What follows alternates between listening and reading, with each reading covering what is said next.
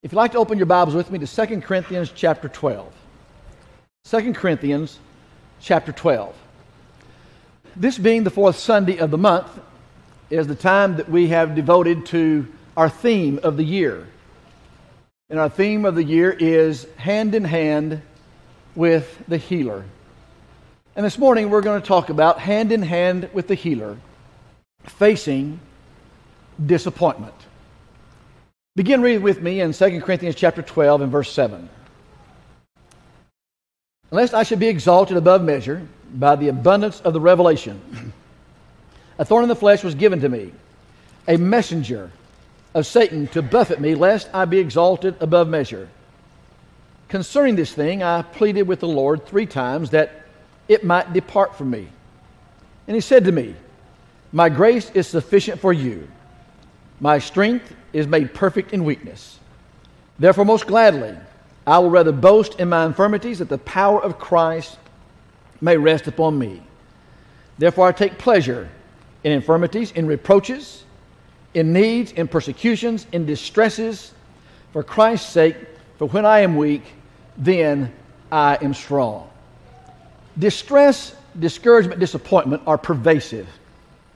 They're no respecter of persons. We often sing in a little children's class, Jesus loves them one by one red, yellow, black, and white. And it doesn't matter what our race, doesn't matter our socioeconomic status, what our financial status. Distress, discouragement, disappointment come to us all.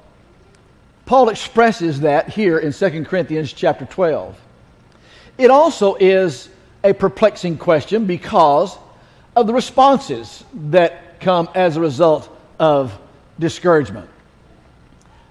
The response may be, well, I thought that disappointment, discouragement, those are things that should come to people who, who don't love God, who don't obey God. And it's as when we say that, they almost deserve that because they don't love or obey God. And they ought to get that while the people that love God and who, who try to respect God they, they, shouldn't, they shouldn't have those things. They should be exempt from those things. And then it's also provocative because further response is not just who ought to be afflicted by that, but our internal response because sometimes those things drive people away from the Lord, while other times people draw closer to the Lord. And this is one of the pivotal questions that those who challenge the question, is there a God, belief in God, will use. And so we need to have some confidence when we think about facing disappointments in life.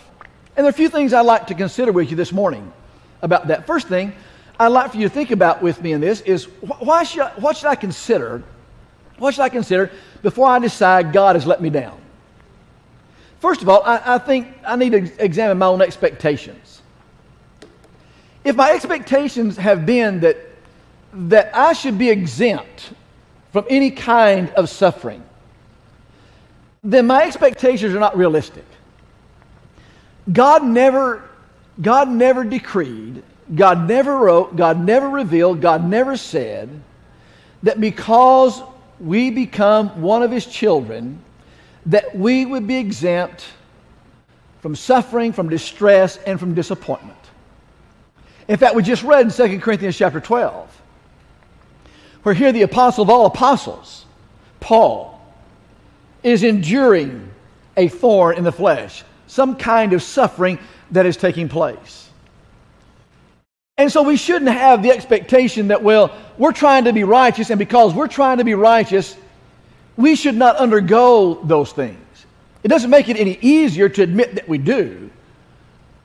But that's not realistic. It's not even realistic from the biblical point of view. I mean, you think about the not- notable people in the Bible who endured disappointment. You think about Daniel and the challenges he faced. Think about Elijah and the challenges that he faced. And you think about the Lord himself and the challenges he faced. That pensive moment when he said, Oh, Jerusalem, Jerusalem, thou that killest the prophets, how I would have gathered you to myself as a hen gathers her chicks under her wings, but you would not. Sad words, disappointing words to the Lord Himself. In 1 Thessalonians chapter 3, in 1 Thessalonians chapter 3, Paul will write to these good brethren. Listen to how he says this in 1 Thessalonians 3, beginning in verse 1.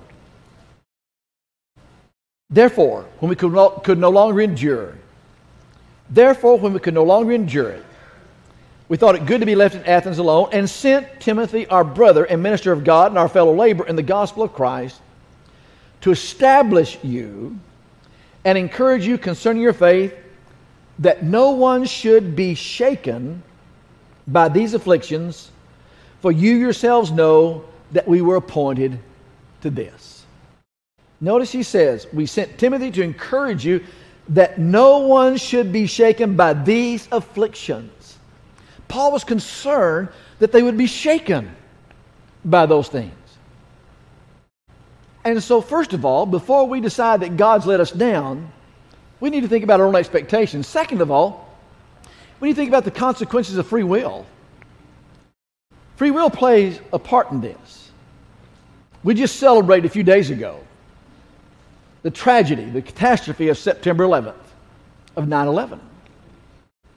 You think about the free will of those individuals who were flying those planes into the trade centers or into the Pentagon.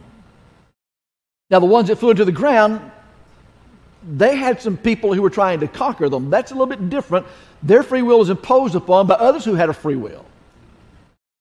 But you think about all those people on those planes, the tragedy. They suffered at the hands of the free will of somebody else.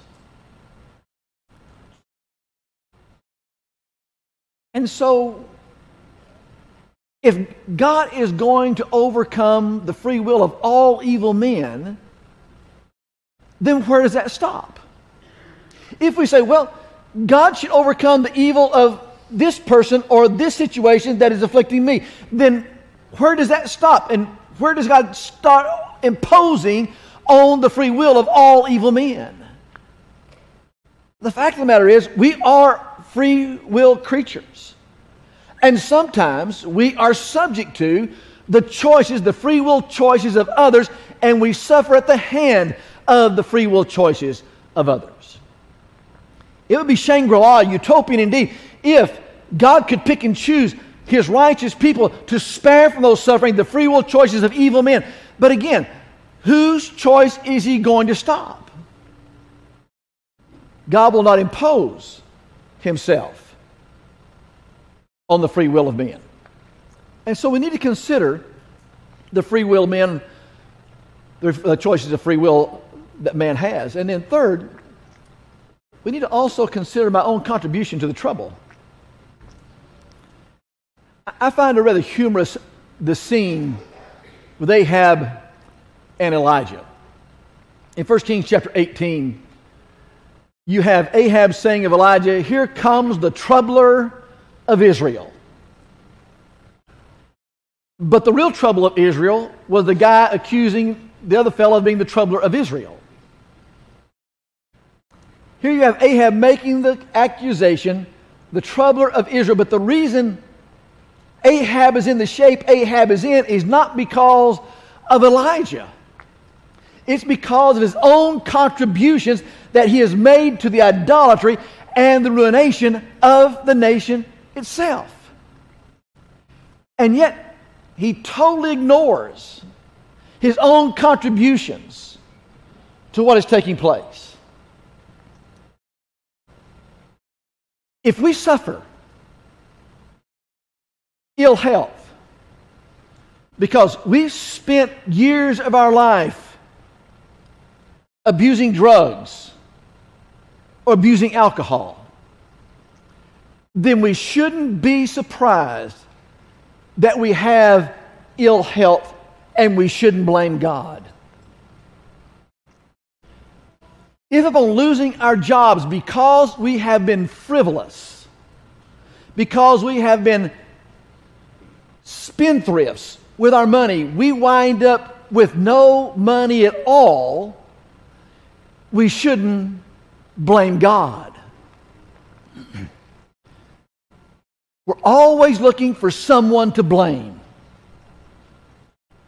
And inevitably, just like with Adam and Eve, it comes back to God receiving the blame and the accusation.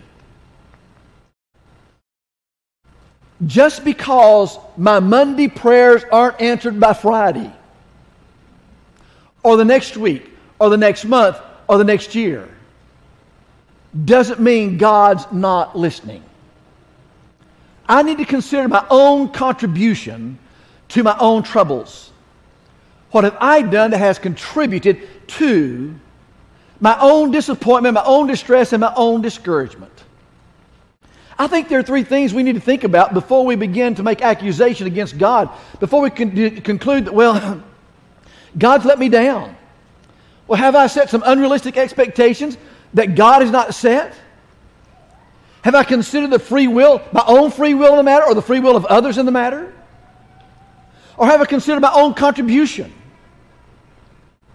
to what has produced the disappointment that I am incurring? I think there are three things that help us keep these things in perspective. The first of those three things that help us keep things in perspective is when you think about God's timetable. Remember the song we sing, In His Time? That song, In His Time, really works well until you take the lyrics off the page and begin to put it in practical life. And then we want our time to be God's time. When we sing in His time, what we really mean is in our time, Lord, and you need to do it in our time, not your time. But so when you take that off the page and begin to walk that in life, it really adds something. In Psalm chapter 27, in Psalm chapter 27, look at verses 13 through 14. Psalm 27, verses 13 through 14. The psalmist will say, I would have lost heart unless I had believed that I would see the goodness of the Lord in the land of the living. Wait on the Lord be of good courage, and he will strengthen your heart. Wait, I say, on the Lord. What's the psalmist saying? He's saying, wait on the Lord in his time. In his time, not according to our expectations, but in his time. In Proverbs chapter 20, in Proverbs chapter 20 and verse 4, we have an expression of something that happens when we want things in our time. In verse 4 of Proverbs chapter 20, the wise man will say, The lazy man will not plow because of winter. He will beg during harvest and have nothing. And look at chapter 28. Chapter 28 and verse 19. Proverbs 28 and verse 19. He who tills his land will have plenty of bread but he who follows frivolity will have poverty enough. When we try to impose our time on God's timetable, then's when we have the problem of reaping where we have not sown. Well, think about God's time. Think about that young man Joseph. How old was Joseph when he went into slavery? Do you remember? 17. According to Genesis 39.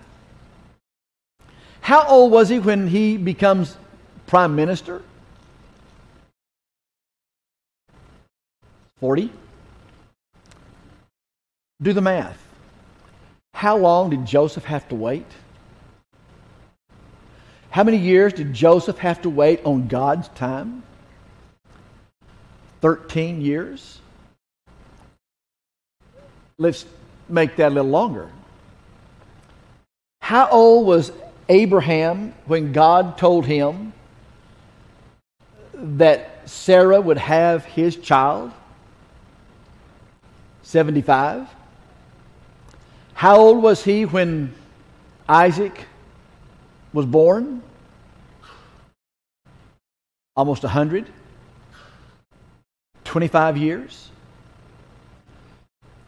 Do you think along the way, Moses, I mean, uh, Abraham might have thought, you know, God must have forgotten the promise that he gave me. Because it's been over 25 years that he gave that to him. But it was in God's time.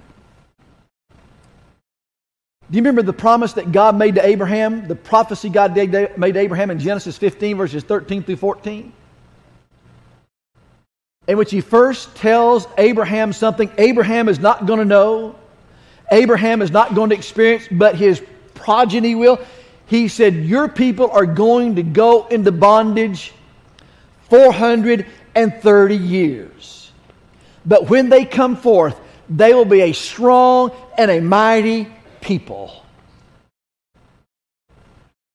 430 years cumulatively in Egyptian bondage under the power of a Pharaoh who abused them, not a Pharaoh who loved them like Joseph's Pharaoh.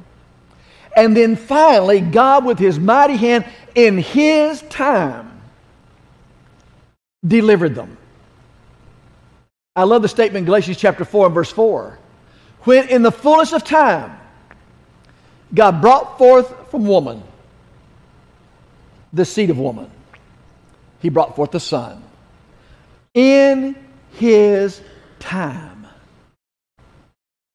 And so, we take advantage of the opportunity that we have at our time to plow the field to have the harvest.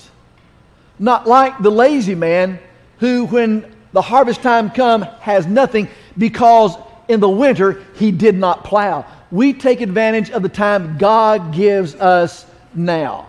But we do it in his time.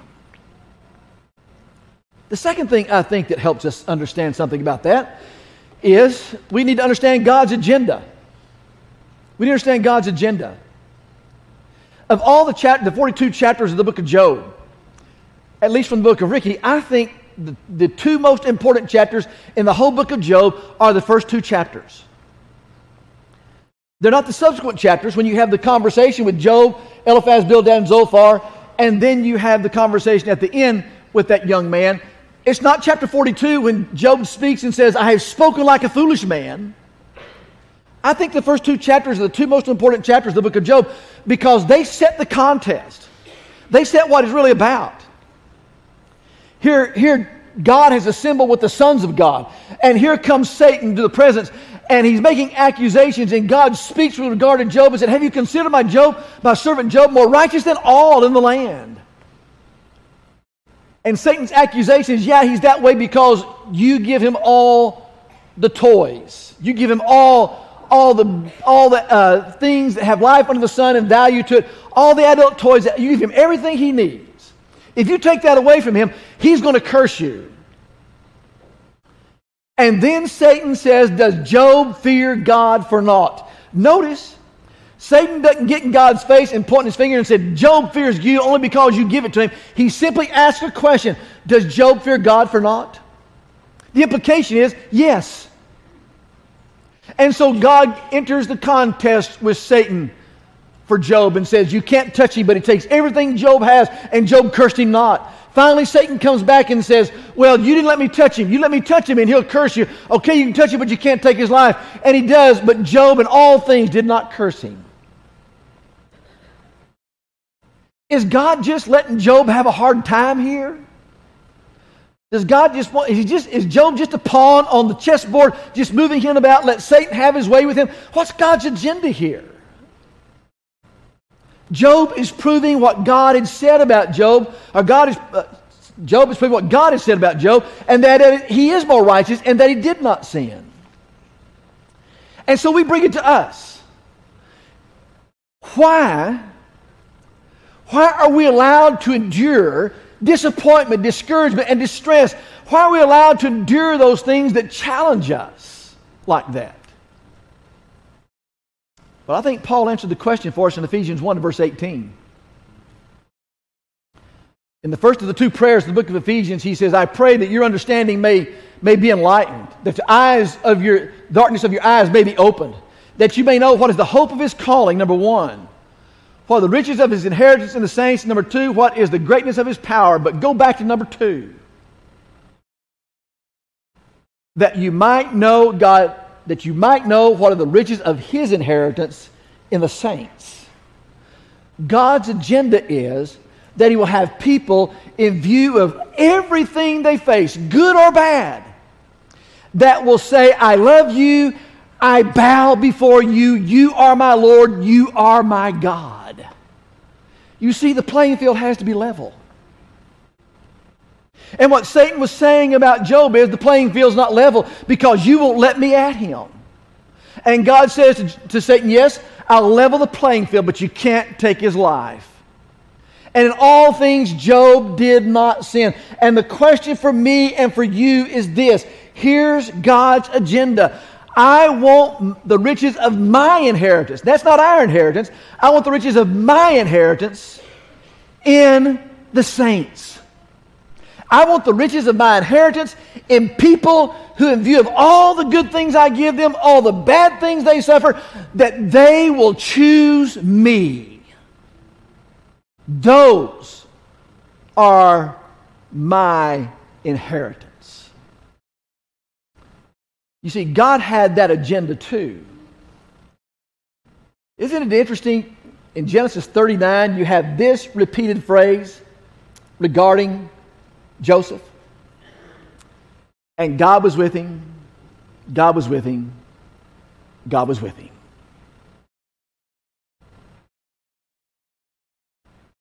In chapter 39, does Joseph know that? It doesn't seem to me he does. Does Joseph ever figure it out?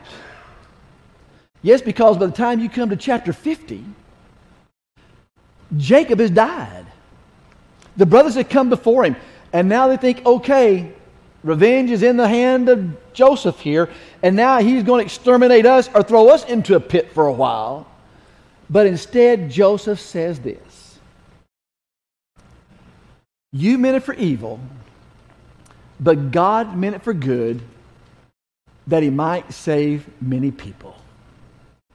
Wait a minute.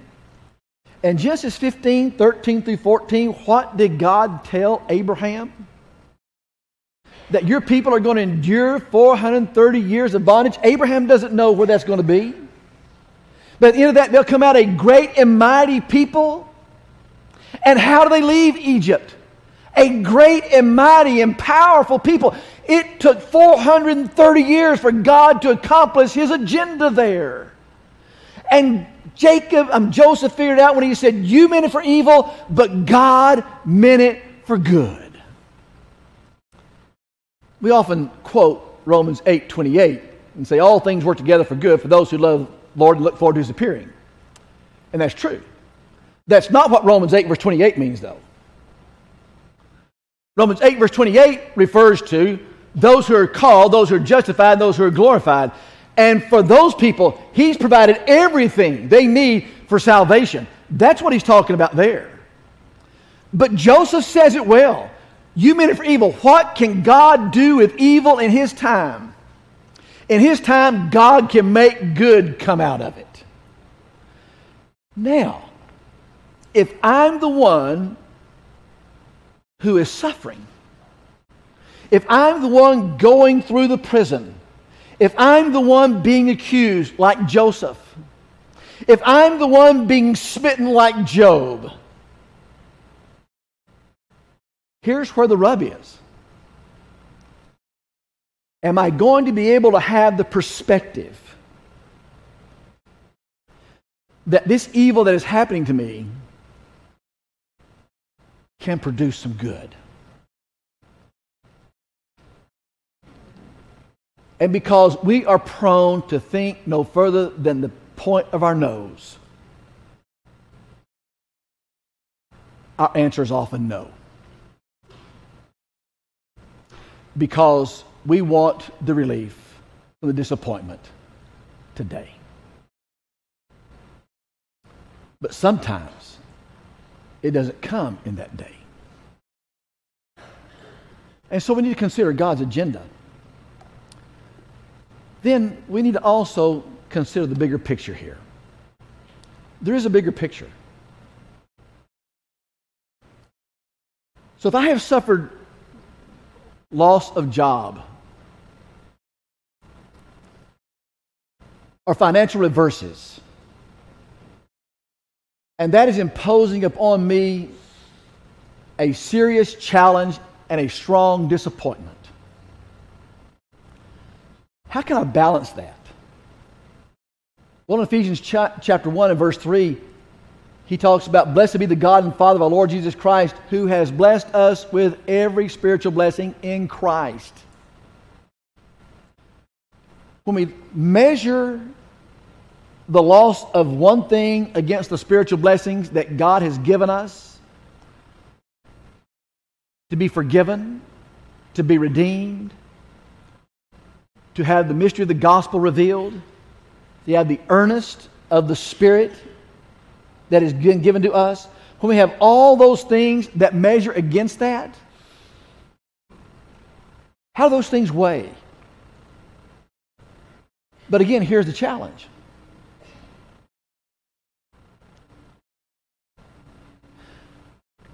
Have you ever seen when someone is baptized, their sins washed away. When we lived in Del Rio, Cody was about nine years old, and we had a baptism.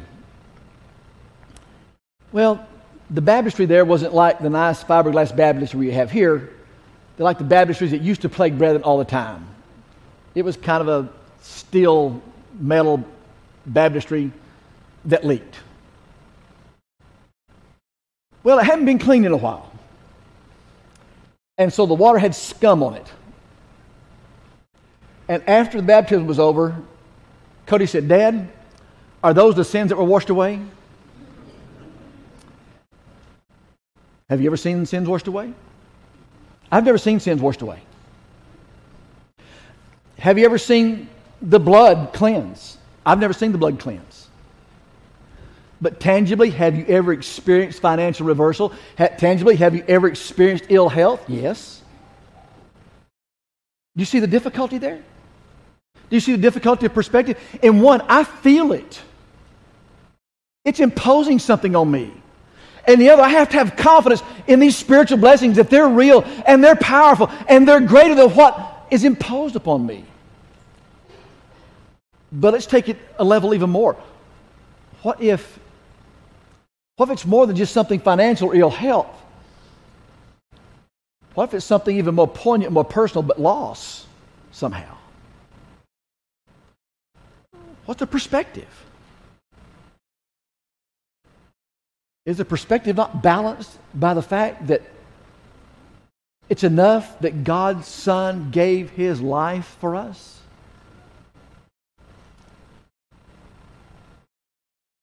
But were we there? When they crucified our Lord? Did we really see that? Oh, we read about it, we've seen pictures about it, but we haven't, we haven't touched it, we haven't tasted it, we haven't smelled it. But when we suffer loss of something or someone, we feel that pensively. But will we be able to see a bigger picture? That the suffering for this moment is nothing to be compared to the glory that shall be revealed.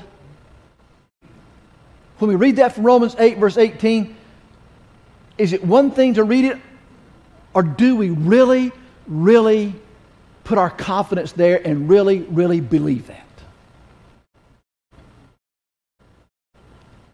Our challenge is when it has to become real to us. You see, disappointment, hand in hand with a healer and dealing with disappointment, is a real thing.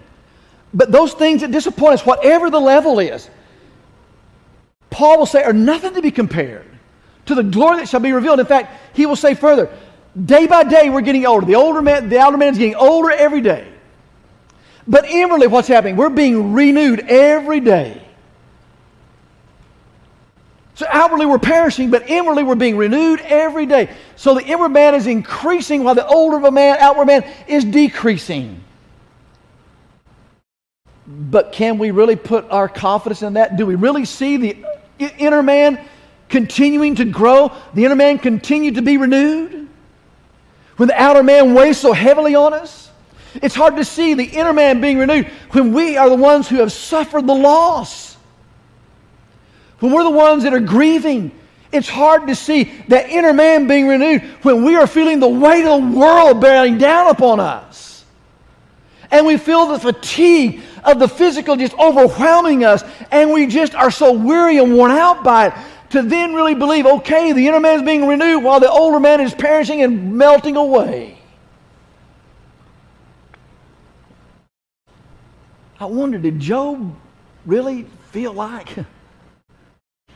the inner man was being renewed when he had to take a broken piece of pottery to scrape the sore boils that were plaguing his body? And when Joseph is beat down after beat down after beat down, does he really think that inwardly he's being renewed? Do you see our challenge with that? It's one thing to preach about it. It's one thing to talk about it. It's another thing when disappointment, when something that threatens our life happens. That we can say, it's enough. It's enough. That God so loved me, he gave his only begotten Son. And until we have experienced that and can come to that, we haven't understood the power of what it means our suffering here is but for a moment and nothing to be compared to the glory that shall be revealed.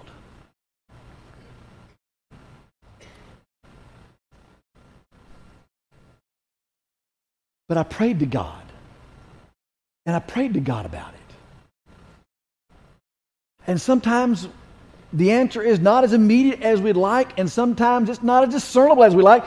And sometimes, as we say, it's wait, and sometimes the answer is no.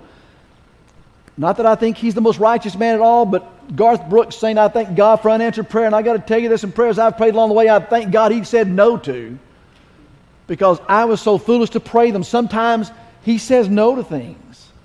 And sometimes we pray that prayer, but it takes 430 years.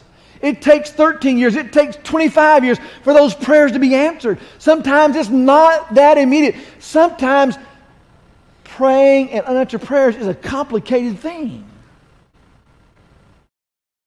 But like Paul, we pray, Lord, please open the eyes of their understanding. So that in our disappointment, we understand this. We are walking hand in hand with the healer. And while we may not see his literal footprints, he is the one that is carrying us every step of the way. And as Moses will say, we are safe in his arms.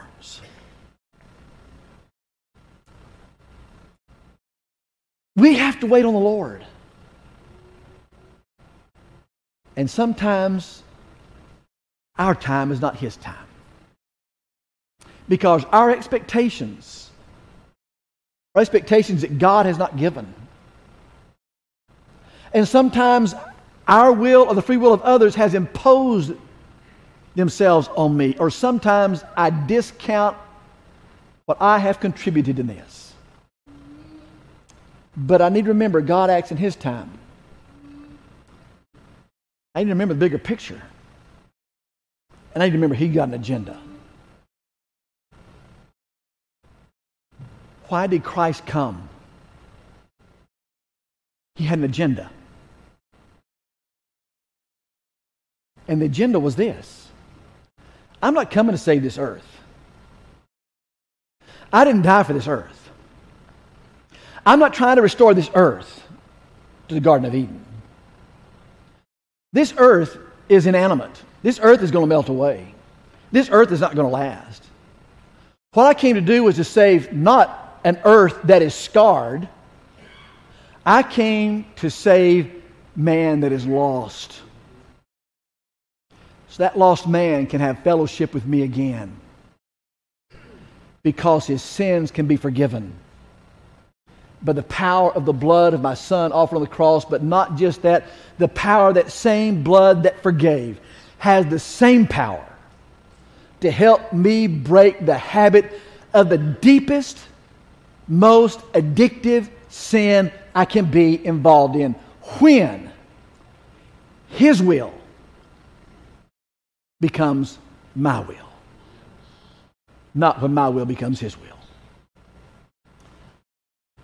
His agenda is for our salvation and for our transformation. Do you need a Savior this morning?